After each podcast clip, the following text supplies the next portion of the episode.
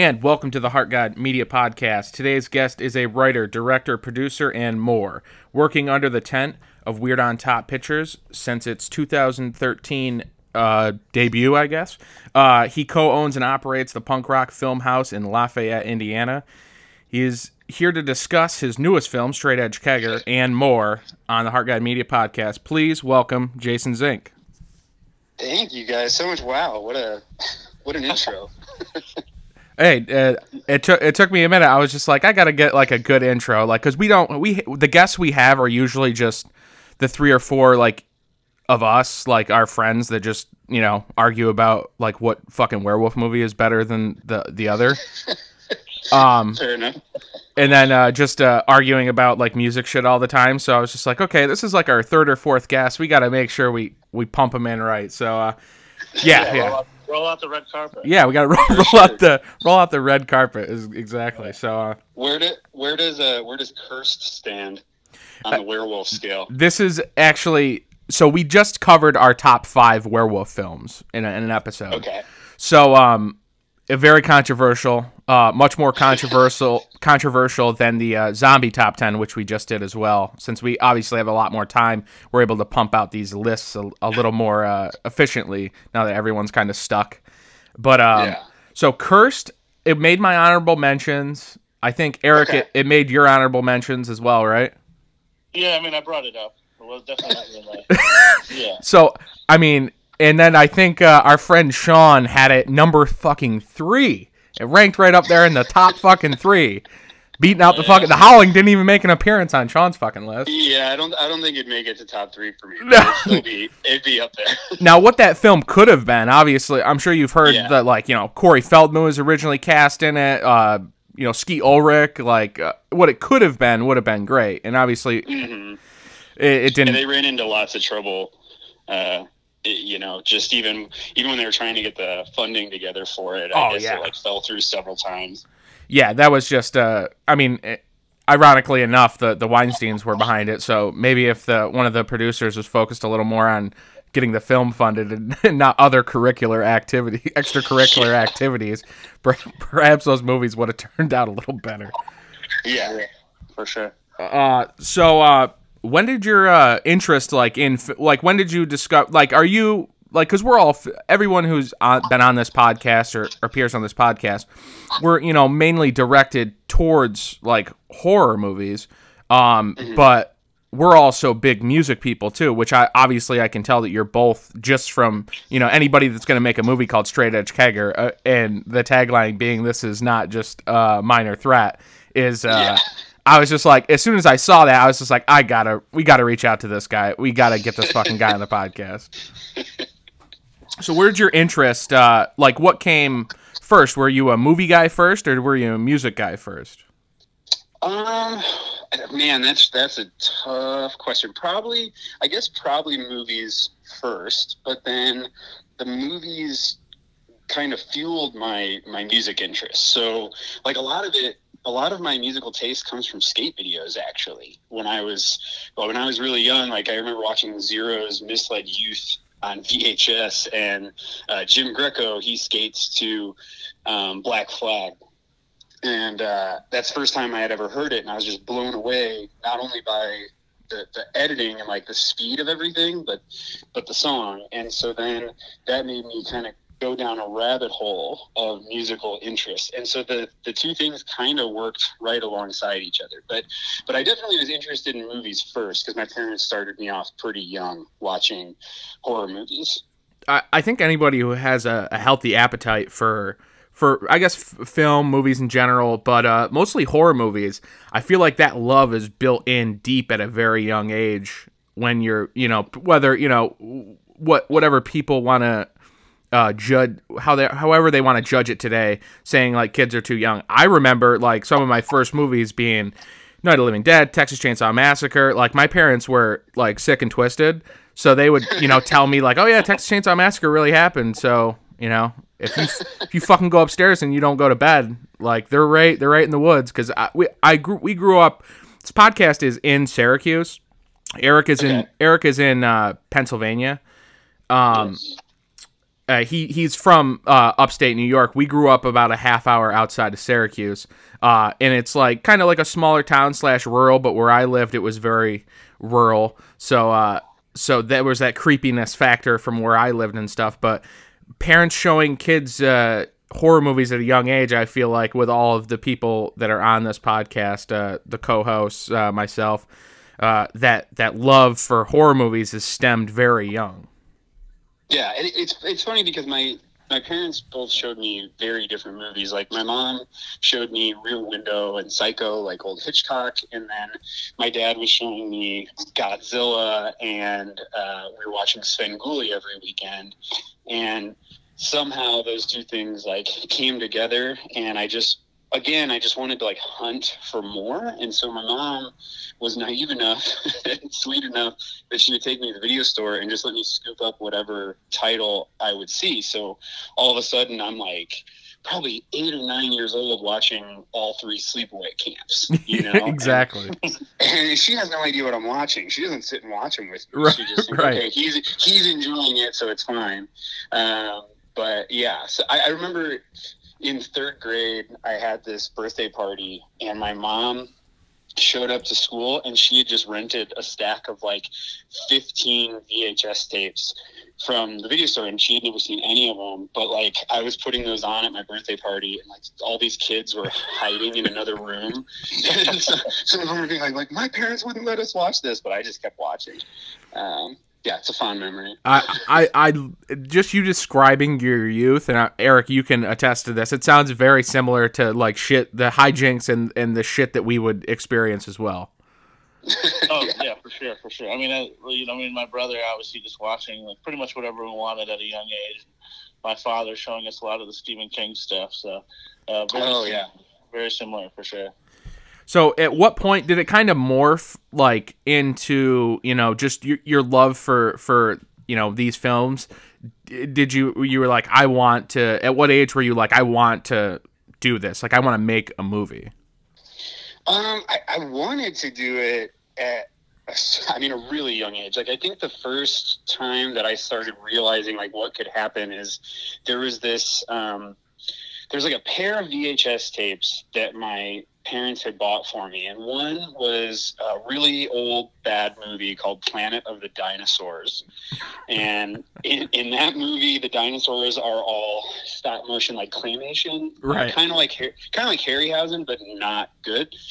And uh, there were these people getting gored by these dinosaurs, and for some reason, they were able to get me a VHS tape that went along with it that was explaining how the claymation had been done on that movie and others. And it was really weird. Like, I don't know why they even thought I would be interested in that, but it's what made me start to think about the fact that people were making these movies and making these decisions. And that really got me excited. And and and then and then similar things happened like as I went along, not even in horror, but like with Clerks, you know, watching Kevin Smith's first. Oh, movie absolutely.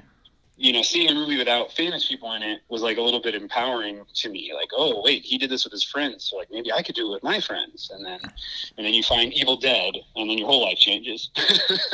Yeah, I mean, and seeing those, you know, obviously when you see like the bigger marquee films, uh, especially any genre film, they seem so un- unattainable. But then, as you Yeah. said, when you see something like Clerks, where you recognize no one, eh, you know, if you're first seeing it and you haven't seen, like my first introduction to Smith was like Mallrats, uh, so immediately I was just like, what is this weird black and white film that has Jay and Silent Bob in it? Uh, yeah. and uh, but yeah, exactly what you said. Uh, that definitely, I could definitely see where if you have like the urge, but it hasn't been brought to the or the the, the desire to be a filmmaker, but it hasn't been brought to the surface, and you see something like that, that has to be like a, a tipping point for the motivation. Yeah, well, and it was it's weird how it happened. Like, it's almost I wish I had a cooler story of how I started making movies, but really, it came from like ripping off uh, Jackass and like the CKY videos. Oh, Like, those were those were so huge in the you know early Yeah. two thousands, like. Yeah, and that's what taught me how to edit. Was like we would go out and skate, and we you know jump off roofs into bushes, and I would edit that stuff together with music that I would never have the rights to.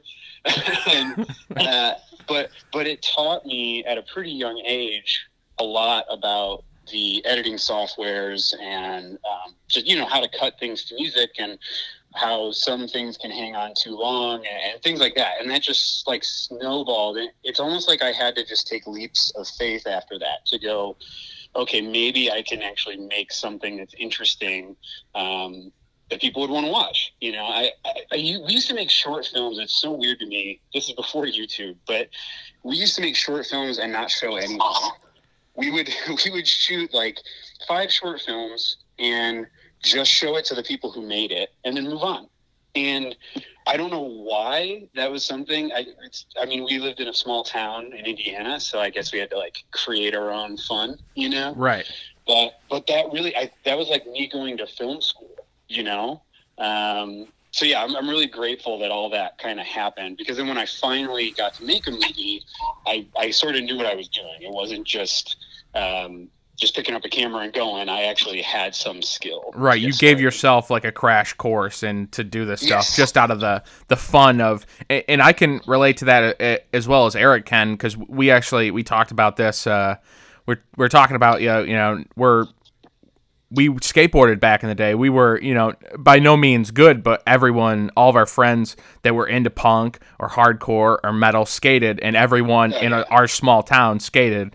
So that whole skate scene with the music scene was so intertwined, like oh yeah punk, hardcore skating, uh, and then you know as it went into the, the early to mid two thousands, like uh, you know that uh, metalcore, hardcore, like all that, like the the more hard, I guess it was called hardcore, but it was more metal influenced. All that stuff stemmed from skateboarding for for me. Like that's where it came from. Like I was into, you know, I heard the Ramones. I was into punk.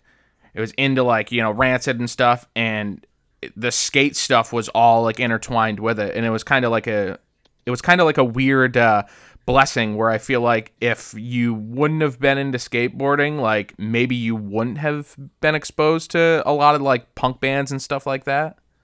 Oh yeah, for sure. Like you, like I mean, this is kind of showing my age, but I remember in eighth grade going to Vans Warp Tour and seeing, you know, literally seeing extreme sports and the music happening at the same time. Oh, and yeah. it was it was just like mind blowing to me. Well, Um, that was like one of the big disappointments of i mean uh, the music aside because obviously there was a lot of like odd musical choices making its way onto to warp tour which don't get me wrong i love the like diversity and things like that but when the warp tour definitely when warp tour took a nosedive was when skateboarding stopped you stopped seeing skateboarding and the skate ramps and the bmx at the because my first warp tour was I was just as pumped to see because I think Steve Cab was on the fucking tour at that point. oh yeah, that's rad. That's rad. Now, how how old are you? Just uh, so we have like uh, so we can kind of guide uh, ourselves through like because I'm I'm 32. Eric's gonna be 35. I turn 32 next month. Oh, perfect. So Yeah, so we're right there. yeah, yeah, exactly. Though this makes sense why like everything that you're saying like we can relate to even Yeah, from it matches up. the youth hijinks and everything. Um, so yeah, that I mean the the importance of uh, of film and and punk rock and all that mixed into skateboarding uh, definitely can't be uh, can't be understated. But the uh, what were the musical influences like? What did did you find punk first? Like, what was your first interest in music? Yeah, punk was definitely first. Um, and I, I remember I was like obsessed with Sum 41 for a while. And and I feel like that was like my my gateway drug. and Hey, like, don't I, don't be embarrassed. I definitely saw him live as well. Yeah. yeah, okay, all right. But yeah, I, that was kind of like my gateway into stuff. Like I had heard some Ramones and Sex Pistols, and I liked it, but for some reason I became obsessed with that band. And they they really like put it on Front Street. They're like, we're punk rock. It was very it was very much like everything about them was scream. They wanted to scream from the mountaintops that they were punk. And so I guess it was the first time I became aware of it, and I got made fun of by my, my older sister. She's six years older than me. Um, her boyfriend at the time made fun of me for liking Sum 41 and said that they were wimps or whatever he said. I don't know. And and he brought up the Misfits. And so then I went and found the Misfits and listened to Walk Among Us, and then became so obsessed that I had my mom take me and buy me like enough shirts that the whole week could be Misfits and like a Misfits beanie. Like I was, that was my whole life for a little bit, and and then I just kind of went down the rabbit hole. So you know, Misfits, um, Dead Kennedys was really big for me, um, and then eventually like Minor Threat and Cro-Mags, stuff like that. So I, I'm kind of all over the place with my musical taste, but punk is definitely where I'm most at home for sure. Yeah, I, I mean, uh, we can we can speak to that too. Uh, our musical tastes are, are are everywhere, but like the the punk, hardcore, metal stuff is very like you know I'm big like on like thrash metal, uh, Yeah. and, and all that, but it also like it all st- it, for me it did like I grew up as did Eric, you know, listening to like local radio, so we were exposed to like Zeppelin and Sabbath and the Cars like before we were able to buy our own music and things yeah. and then uh, when we discovered uh, when well, when I discovered uh, like punk and and you know the Ramones, I was just like you know it, it definitely changes you, and then you find different facets. Like you said, your introduction uh, mainly with Sum 41, but then as soon as you found the Misfits, like it was game over. Like you were all in Yeah. on the Misfits. Yep. Yep. Yep. yep. Still am. Oh yeah, I mean that's that's, that's, a that's the interesting thing is like there's a lot of music that I've even you know for a long time I'd be like oh that's that's uncool and I'm not into it. And like as I got older I came to like accept that it's okay to still like that stuff. So like I got back into like some old Metallica. I'll still listen to some old Sum 41 but like the stuff that kind of never leaves rotation in my life is like Misfits, Dead Kennedys, like that stuff has the staying power, I guess. now since we're uh, we're a little further east in in in central New York and, and Eric now in Pennsylvania, but growing up in here now in Indiana, did you have so you, you lived in the time where Hot Topic had a lot of real punk rock shit. Yeah. Oh yeah, for sure. That's what. the, the first No, go ahead. the first time that I, I knew about that because I never.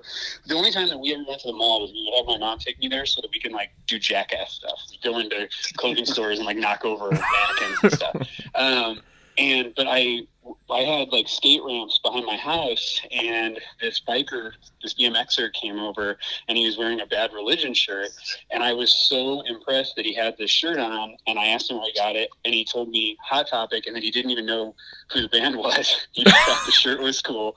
Uh, so that was my introduction to Hot Topic. And and yes, back then I could just pick, I could close my eyes and point at the wall and probably find something that I would want to wear. Yeah, I mean back then I feel like it was you know it was split in those early two like 2000 2001 like it was split where half the store was like new metal stuff and then the half the store was punk stuff Mm-hmm. Mm-hmm. and uh, it's so funny now because they're more of like a pop culture store now uh, Yeah, they're yeah. they're they have more like TV show shirts and, and wrestling shirts and things like that and they've kind of and you could still find like a Ramon shirt there or like a Clash shirt Clash shirt Mhm. um but like back then like that was the only uh, you know place you could go like where the fuck am I gonna find a Ramon shirt like back then you had used to have to like mail order a money order into like Rockabilia or something if you wanted to get like a shirt delivered to you or something. Yeah, we also we had this place in Chicago, which you know, Chicago from where I grew up was just like an hour away, And so it wasn't that far. My dad always worked in the city, so we got pretty used to it at a young age. So my sister and I would take road trips up there, and we would go to this place um, called the Alley in Chicago, and it was basically like um, Infinity One or Rockabilia just on the walls. I mean, literally, like it was this gigantic kind of warehouse main room, and you would look up and there's like 20 shirts stacked high, and so I would go there and come home with like Nazi punks fuck off shirts and all this stuff that my mom was like, "Oh my god, you can't wear that." I, I still think that she she like destroyed a shirt of mine and never never told me the truth about it. was it the Nazi punks fuck off Dead Kennedy shirt? It, it, it, wasn't that one. I'm trying to remember what it was. I think it said something awful about God, and I wore it to school. uh, it, has been so long, I can't remember what it was. I'll have to ask her, but um, but yeah, it, it mysteriously disappeared. so, what was your um? Now that we've kind of, we've kind of covered uh, your introductions to your love for film and, and music now. Now at what point were you like i'm gonna make my first film um so my first feature uh, is called when i die and um, it's actually named after a GG Allin song. Uh, and we we made that movie because we didn't know what else to do. Like it was out of necessity. Um, we wanted to prove to ourselves that we could make a feature, but we didn't have much at our disposal. So we were like, well, what do we have? And what we had was hundreds of hours of footage of me and my friends being idiots and um, footage of me when I was a little kid and and all this stuff. So so we thought, how can we take that stuff and make it into something usable? So we decided to make a mockumentary about my suicide. So before the movie starts, I'm dead, and and my buddy Alex is is playing the role of the filmmaker, and he's like my buddy that met me in college, and then I committed suicide, and he's trying to discover what led me to it and what my life was. So we were filming like my real friends and family, and it took a while to convince them that I wasn't really suicidal. like, it was it was kind of a hard concept to explain to people at the time.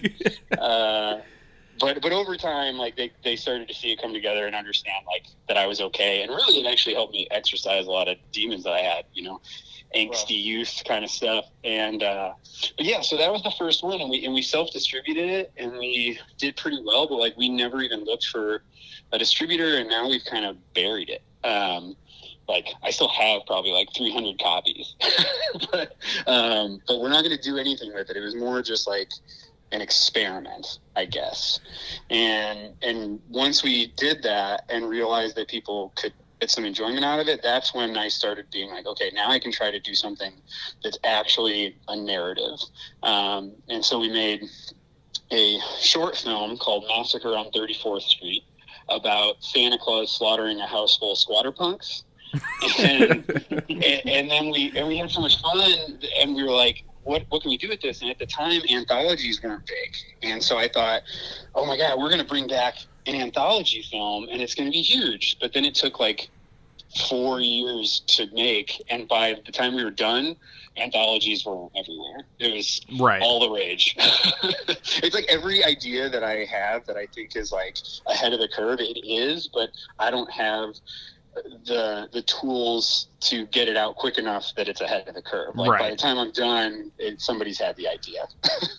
the idea was ahead of the curve. The execution, not so much.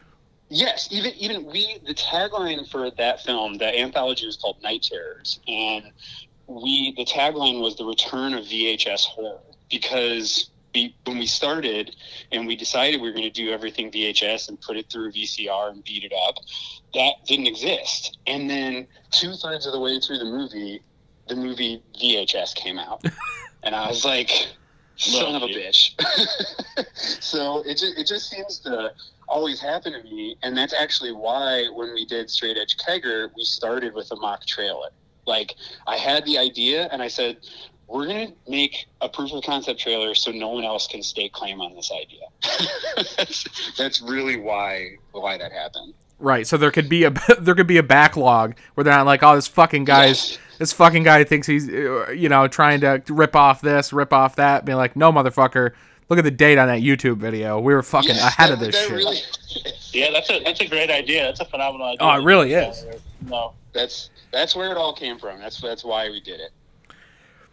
Now, uh, Straight Edge Kegger, uh, there's a lot. I, I I haven't even seen the film. I just ordered it from uh, Scream Oh, releasing. releasing? Yeah, Scream. Thanks so much, man. That's Yeah. awesome. I was gonna say I was gonna hook you guys up with a screener link after this, but I uh, got it coming on its way. Yeah, I I had to because I immediately saw the cover, and and I think I was just kind of like going through accounts on, the podcast uh, Instagram page, and I uh, I someone liked a photo, so I, I went over. I was like, oh, who the fuck's this? I'm looking, and then I see uh the uh someone posted like a, a picture of it, and I was like, what the fuck is this straight edge kegger?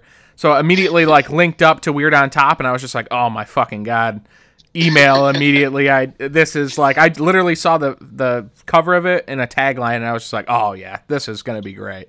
Um, well, thank you so much, man. That's awesome. of course, man. Uh, you know, and like uh, we've talked about this all the time. Like uh, Eric and I specifically, when we talk about like when we see certain things, we're like, fuck, that was catered like right to us. Like Yeah. it was immediately like one i've always like i mean i mean we're gonna get into like the film here in a second but i always loved the concept that it was never it was never really explored like a straight edge slasher Yeah, yeah, that, that was that was my thought too. And really, it's you know, it was kind of a happy accident. The idea coming, to, which is most things, I guess. But um, I wanted to do a punk rock horror movie. Like that was it. I mean, you know, my that short film where Santa kills the squatter punks. Like punk was always, and I'm gonna move away from it on the next film. But it's it's such a big part of my life that like that's what I wanted to do.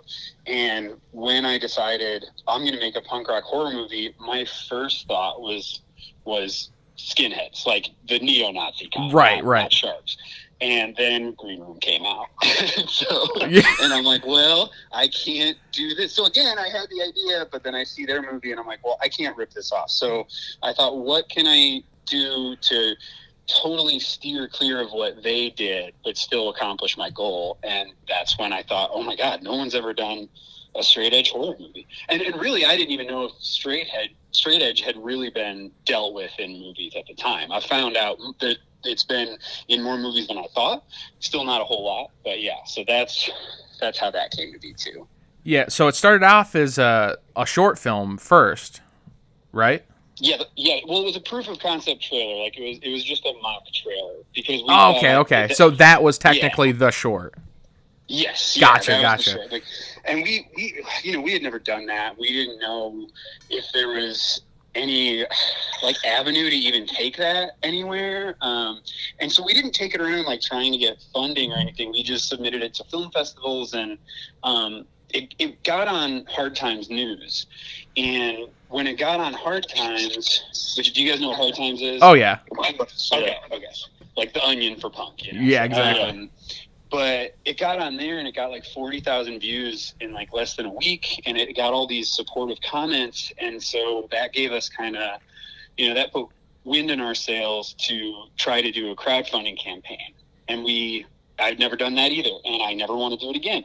Uh, but but we did that, and we hit our goal. But the goal was not at all what the movie was going to cost, and I knew that. So uh, then we were just kind of stuck. Like we had to make the movie, which is a good thing in the long run. But I I had to kind of choose. Like, okay, do I want to only spend what we made on the Kickstarter and make a bad movie, or do I want to put myself in debt and make the movie I want to make? And I chose the latter. So now so now I'm debt.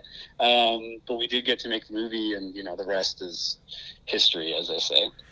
Well, so to give you uh, a brief overview, so I, I'm straight edge and Eric is not. Eric is my best friend. Okay. Uh, so this is like I like this is immediately when I saw it, I was just like, I gotta have this guy on. I got because I'm so interested in because the idea is just is, is so great and I've been wanting to see it for a while and I love the angle that from watching the trailer I, I understand already the angle that you're coming at it and I love it. You warm my heart, man, because the the only thing that has been like disheartening in this process is finding people who won't give it a chance because they think they were trying to make fun of straight edgers, and that is not the point at all. It's just there, you know, there had to be a bad guy, and it, it was easier to pick them as the bad guy because we're making them, you know, be like hardline straight edge, even more hardline.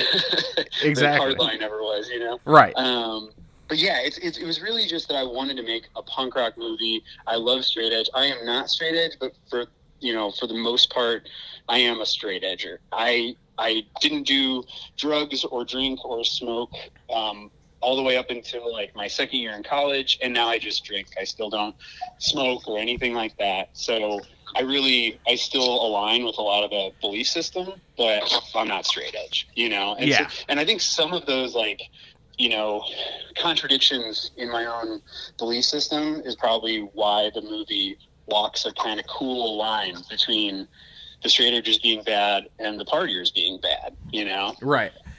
I, always tell people that I think I could remake the movie from the opposite perspective, where it's the straight edgers feeling like they've been kind of, you know, disrespected and like their lifestyle is being threatened by these these drinkers and partiers. Right, right.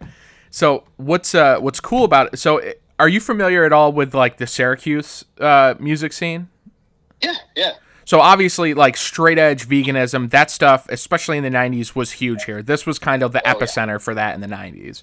Yes. So obviously Earth Crisis being like the most probably one of the most like militant like straight edge bands like well, probably not the most. I mean, there was a couple out there that were literally like near killing each other.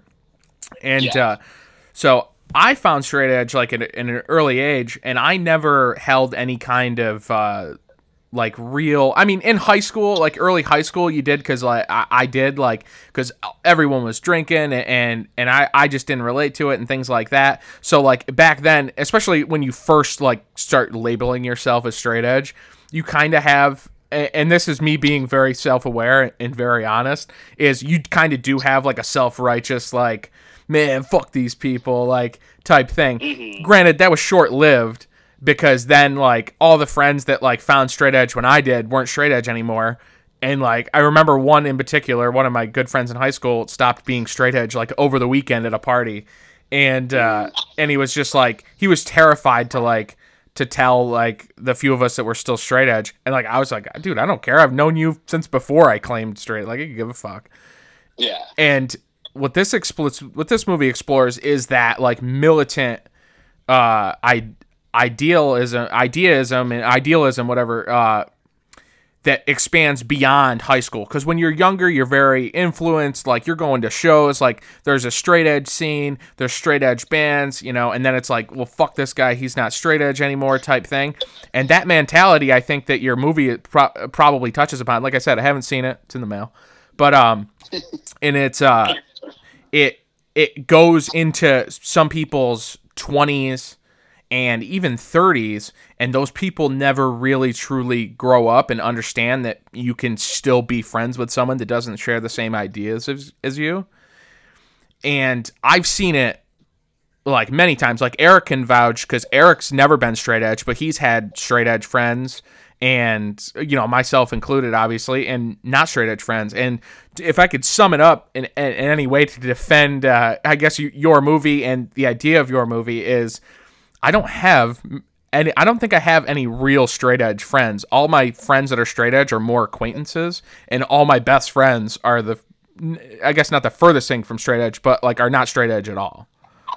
Yeah, we well, and you know, I I have uh, my old film partner um, Alex Lukens, and he was he he never did the whole like triple X straight edge kind of stuff, but he was straight edge um, for gosh, he probably stopped when he was twenty six or something like that, um, and and so and he really struggled with his transition. Like he was really nervous about i hope he's not mad that i'm like putting him on blast right now. But but he he struggled with the transition from straight edge to being able to do these other things. And um and I, I always told him like I don't think any of your friends are going to judge you. I'm like I don't I don't care either way what you do, but I don't think anyone's going to have much of a thought about it. But when you're like in it, I, it feels like a big deal. Because I remember when I, you know, when I didn't do anything either, I was like scared for anyone to know that I was taking a drink, like at all, because I just thought everyone was going to lose respect for me. And so that was a part of what the movie is about too, because um, I named the character Brad, our lead, played by Corey Kays. Um, I named him after my one like true till death straight edge friend. like I, have one of those guys who's never gonna stop, and um, and it's named after him. But yeah, he that character like struggles with the transition as well. So it was it was a lot of things that kind of inspired it and, and brought the story together. But Yeah, and uh, I remember in the the mid 2000s when I, th- I believe it was in and they did like I think they did like a like a his, history channel or or some channel did like a like a, a small little docu series on hardcore and one of the episodes was on straight edge and it was mainly based around that FSU, Yes, yes. The the Yeah. the the Reno like the kid that like stopped being straight edge or something like that in Reno, Nevada, and I think that this we- random weird like you know half an EP band straight edge band that was out uh like were affiliated with it and like they killed some kid uh and it was you know, you know it was behind straight edge was behind it and and all that stuff and it gave straight edge a terrible rap and it had um it was on fucking Geraldo Rivera, like uh, Karl. Oh, yeah. Karl from Earth Crisis was literally had to go on Geraldo Rivera and play like spokesperson for Straight Edge and say like, "This is like not what we're about." Like, Yeah, yeah, yeah. No, and that, that was kind of the the logic was like uh, I'd watched. I can't remember what the episode was. It might even be similar to what you're talking about, or the same thing. But um, I think the show is called Gangland. Yes, yeah, there yes, was a, a gangland about F- FSU there. yes, Yes. yes. Yes, and I thought, you know, I knew that that wasn't accurate. That it was kind of like uh, over the top explanations of what was happening, and uh, or exaggerated, I guess. And I, I thought, okay, but what if they had a reason to go the extra step and and kill people? And that that would be a cool movie. So Right, so right. Again, like it was a lot of things together, but that was definitely the the thought. And honestly, Kevin Smith inspired it too because I was obsessed with um, his book Tough Shit, and uh, he talks a lot in that about the movie Red State and how he um, had all these internal conflicts about his religious upbringing, and then like looking at people like the um, Westboro Baptist Church, and he thought, all right, what if instead of just protesting at funerals, they're causing the funerals and then protesting? And so, like, that kind of inspired the thought too. Like, what do I know really well? And I could turn into this like extremism. And and straight edge popped into my head. And the idea was born. The idea was born, yeah. Uh, so uh, have you have you experienced though like backlash from the film? Are there like any militant straight edge uh, online personalities? Because I'm gonna guess no one's approached you face to face, but uh, you know uh, that are like uh, like fuck this movie or anything like that. I, I haven't seen a lot, but it's also because I don't go looking, I think. Um, I know that, like, when we first did the proof of concept trailer, my buddy posted it on Reddit, and a lot of the reaction was, like, how dare they make this movie? And this, you know, it was very much like, this isn't straight edge, this isn't funny, and, but it's like, they, they don't even know what the movie is, you know?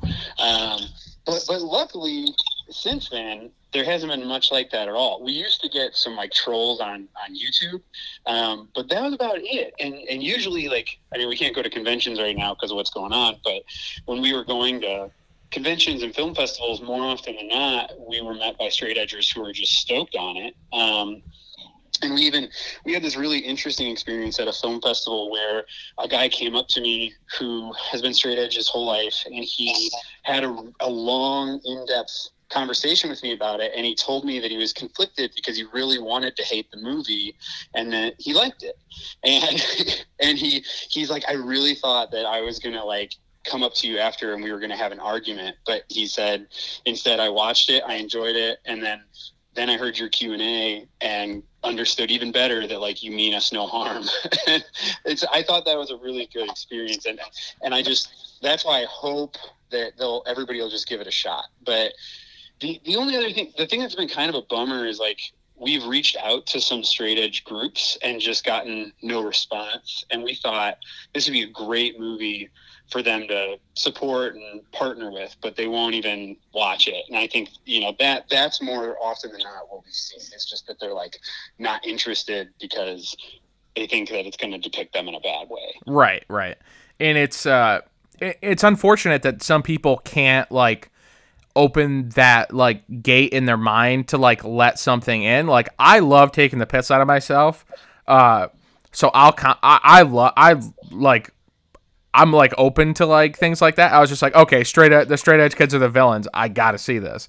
Uh, and uh, I feel like some people just, I think it is too, like because some people, uh, I actually follow this like uh, straight edge Instagram where they like do these quick little questions with um with people. I mean, it used to kind of be like just like I guess more like known musicians and things like that who who identified as straight edge, and now it's kind of just turned into whoever wants to send in or request that they answer these questions. And I noticed that half half the people like people like over the age of 30 that are are still straight edge are you know have like you know I don't do it for anybody but myself which which is how I feel. Like I don't care like about anybody else's straight edge. I only care about like mine. And when I say I care I mean I, I don't even think about it. Like I, I just Yeah. I, I have almond milk in my fridge. Like I, I don't I don't crave beer. It's just not me. But I also would gladly stock my fridge with beer if uh, friends were coming over. Mind you, I, I haven't, uh, but I would. Uh, I don't ha- I don't have any like uh, issues with anybody who doesn't identify it as it, and I think that's how like a lot of that stuff kind of goes, especially when you get into veganism and vegetarianism. I, I think that is even more militant now than than straight edge ever was. And I'm vegetarian. I'm vegetarian too. I've been vegetarian for 16 years. Uh, but I also like I don't push my like beliefs on anybody. I just kind of live my life to the way I see I should live my life, and and whoever wants to live their life however they want to, that's their decision. It's not up to me to like uh, turn it into like a religious preaching uh, gimmick for them. Yeah, yeah, yeah. And Have you read uh, John Joseph's uh, "Meat is for Pussies"? I haven't. I've heard all about it. I've Oh, heard. it's so good. I've heard him on like so many different uh, podcasts uh, talking about it and stuff. I have not uh, got that yet though. You got you got to pick it up. It's a great book. It's because I'm not vegetarian, but I, my girlfriend and I would like to try to get closer to it, uh, just because it's it's better for the world. Um, but yeah, I, I'm still not. But like I said, see, that's that's what I'm saying about like my own like internal conflicts and hypocrisies in my belief system. I'll go read "Meat is for Pussies" and then go make a steak. Right, right. that's where I'm at. Well, I mean, it's a perfect. Uh, it's like a. I mean, it, it's all about just having your own identity, and uh, you know, we, we talked about this, uh, and Erica can attest to this too. We talk about this all the time. Is about liking what you like and not apologizing for it. Yeah, nice. Yeah. And uh, you know we talked about we talked about that with like the clash yesterday uh, on that episode. You know the clash were the clash that they liked what they liked. They had reggae in their music and they didn't give a shit that like hardcore like punk rockers like weren't into that. Um and and we've always talked about that. For instance uh eric has uh, earth crisis lyrics tattooed on him. I i have uh I have a Ramon, Ramones tattoo because the Ramones are my favorite band, and uh, every single one of them, but one member, was heavily into drugs or alcohol throughout their entire career. You, Yeah. you know what I mean? Like, I, I, I don't feel like any kind of like guilt. Like, oh my god, Dee Dee was a heroin addict. I'm such a phony. Yeah. Like, You just you just like gave me goosebumps for we we have uh, a line in the movie where Sean, who's kind of like the the happy go lucky partier who kind of like helps the transition for Brad. Um, he, he says, "You think you agree with everything every band ever says or does? I doubt it." And that's exactly what you're talking about right now. bingo, exactly. yeah. Um, I have a question, actually, uh, a little off topic, but I was reading uh, that while you guys were filming this, uh, you guys actually slept on location. Is that true? Yeah, so we wrote the movie around my house. Like I live in an old Victorian house that um, I rent. I've rented for like eleven years, and it's always been kind of like kind of a a punk it's like a punk rock fraternity, I guess. Like I've had like 14 roommates here, and and it's it's only been in the last like couple years that we've started making it nicer and um, and making it more like I could buy it one day and, and live here long term. But up until then, like this was the place where like if people needed a couch to crash on, the door would never be locked, and they'd just be able to walk in and, and sleep. And we have concerts here, and um, my even though it's getting nicer here, my living room walls are actually graffiti still from the movie. That's awesome. Um, and I don't want to take it down. It looks awesome. and uh, but yeah, so so we knew that this movie, as small of a little indie production as it was, it's still kind of in scope. The movie's pretty big, and like I knew we had no money to to to float us, so um, we thought about hotels, and we were just like, we knew there was just no way. So basically, as we interviewed people, we would say like hey, could you commit to like we'll buy you an air mattress, but we're all going to sleep in the same location? Um, and we got luckily we had lots of friends and family who were down to help us in the first place. But then all the strangers that we had never met before, we were scared to even ask them. But everybody like.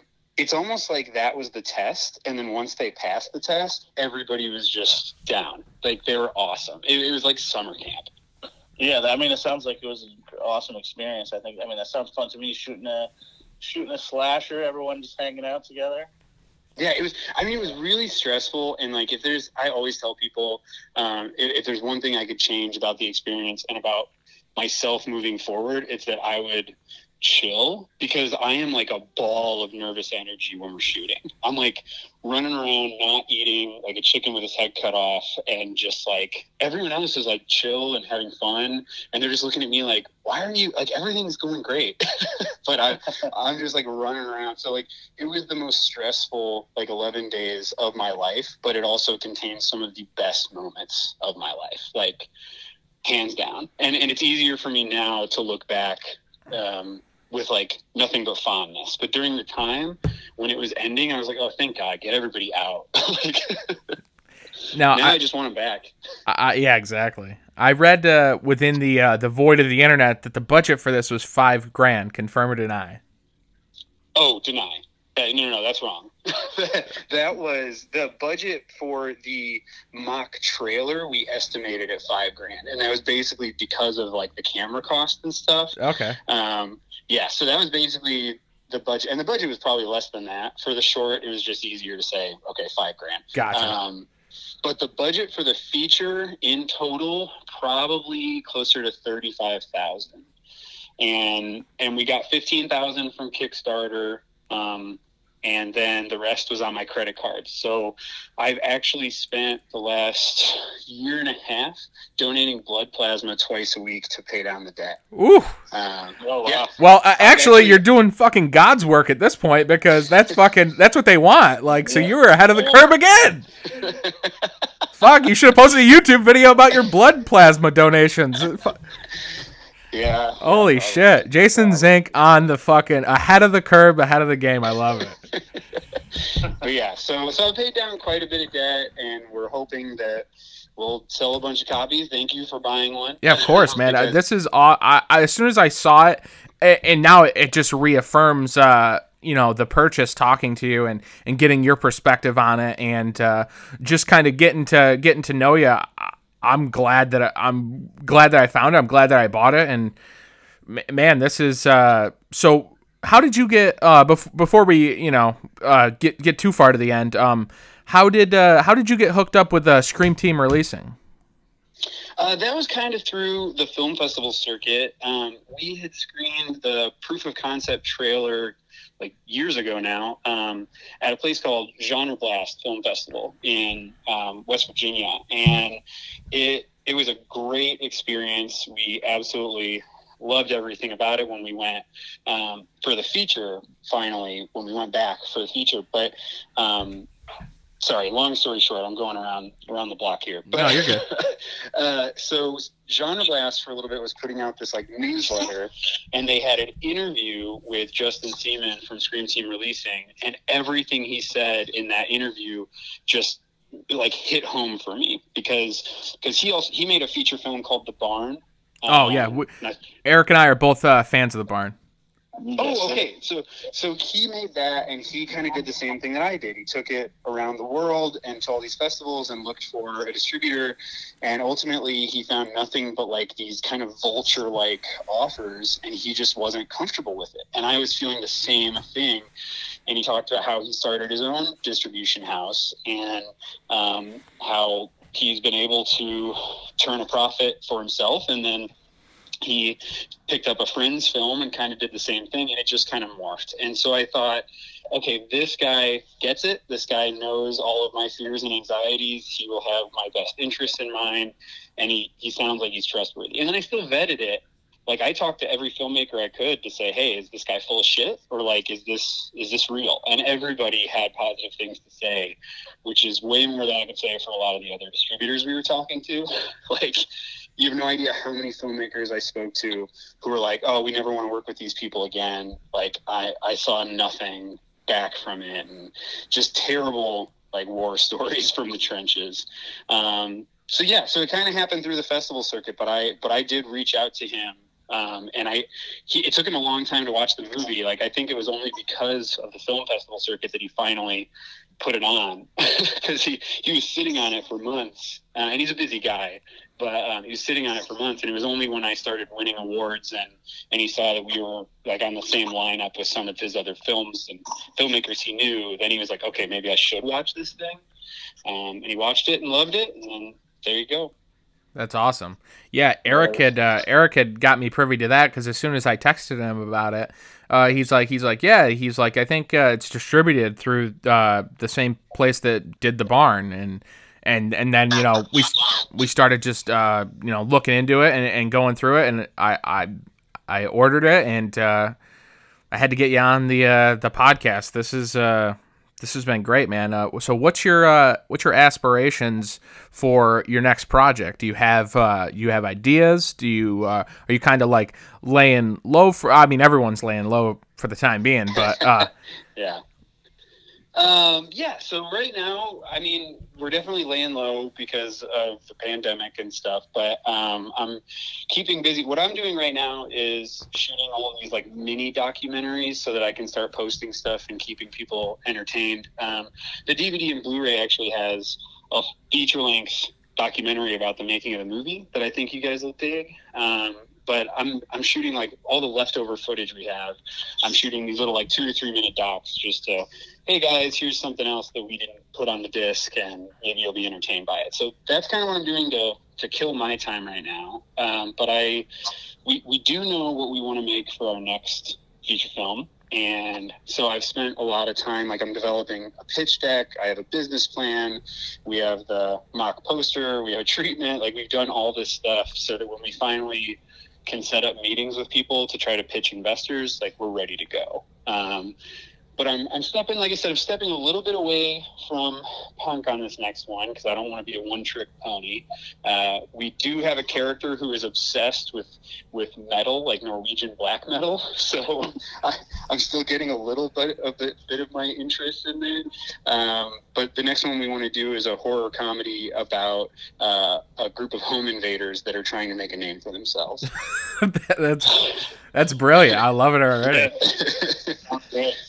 we yeah, I picture it to be kind of like like behind the mask, the rise of Leslie Vernon meets the strangers. Like that's kind of how how I'm visualizing it. So I love it. That sounds great. Yeah. Yeah, it's awesome. hopefully we get to make it.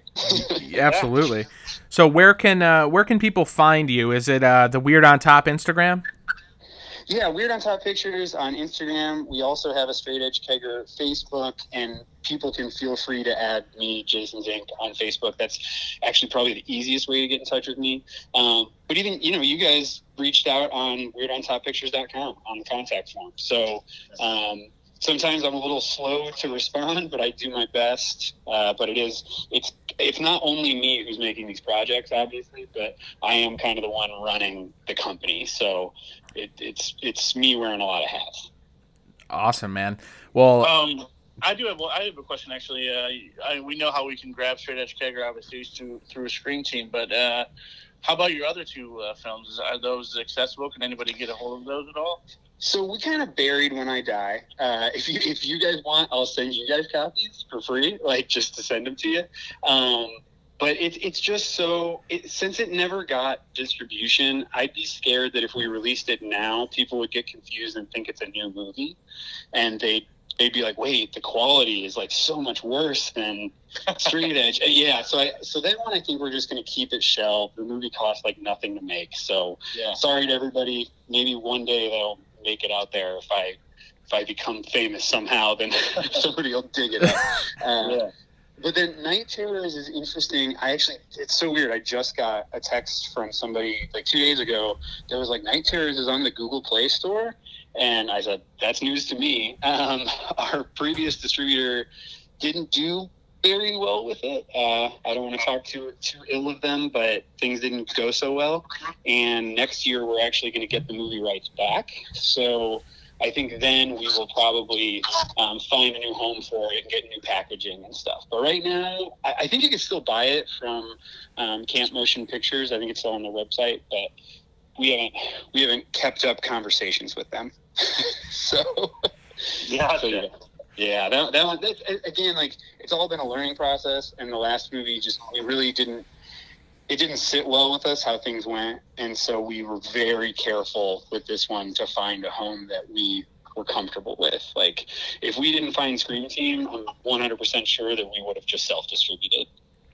And they're um so they were their pack like you place an order through Scream Team, they package it, they send it out. Yeah, yeah. The only the only thing that like even so just to make it simpler for them, like on our website you can go to buy it, but you'll click the image and it'll just take you to Scream Team's merch store. Right. Because otherwise like they have to pay to ship them here and then we have to pay to ship them and it just didn't make much sense. So we we figured we just for now anyway, keep it so it's just them. Um, and I think they're already sold out of them. I'm not sure, but the first hundred copies got um, autographs and um, an 11 by 17 poster, and they also got um, a drinking game insert uh, that, that goes in the DVD and Blu-rays. So, it- the good thing, I, I was smart enough that there's a there's a caveat at the bottom that includes the the rule for straight edgers, so you don't have to be a drinker to participate.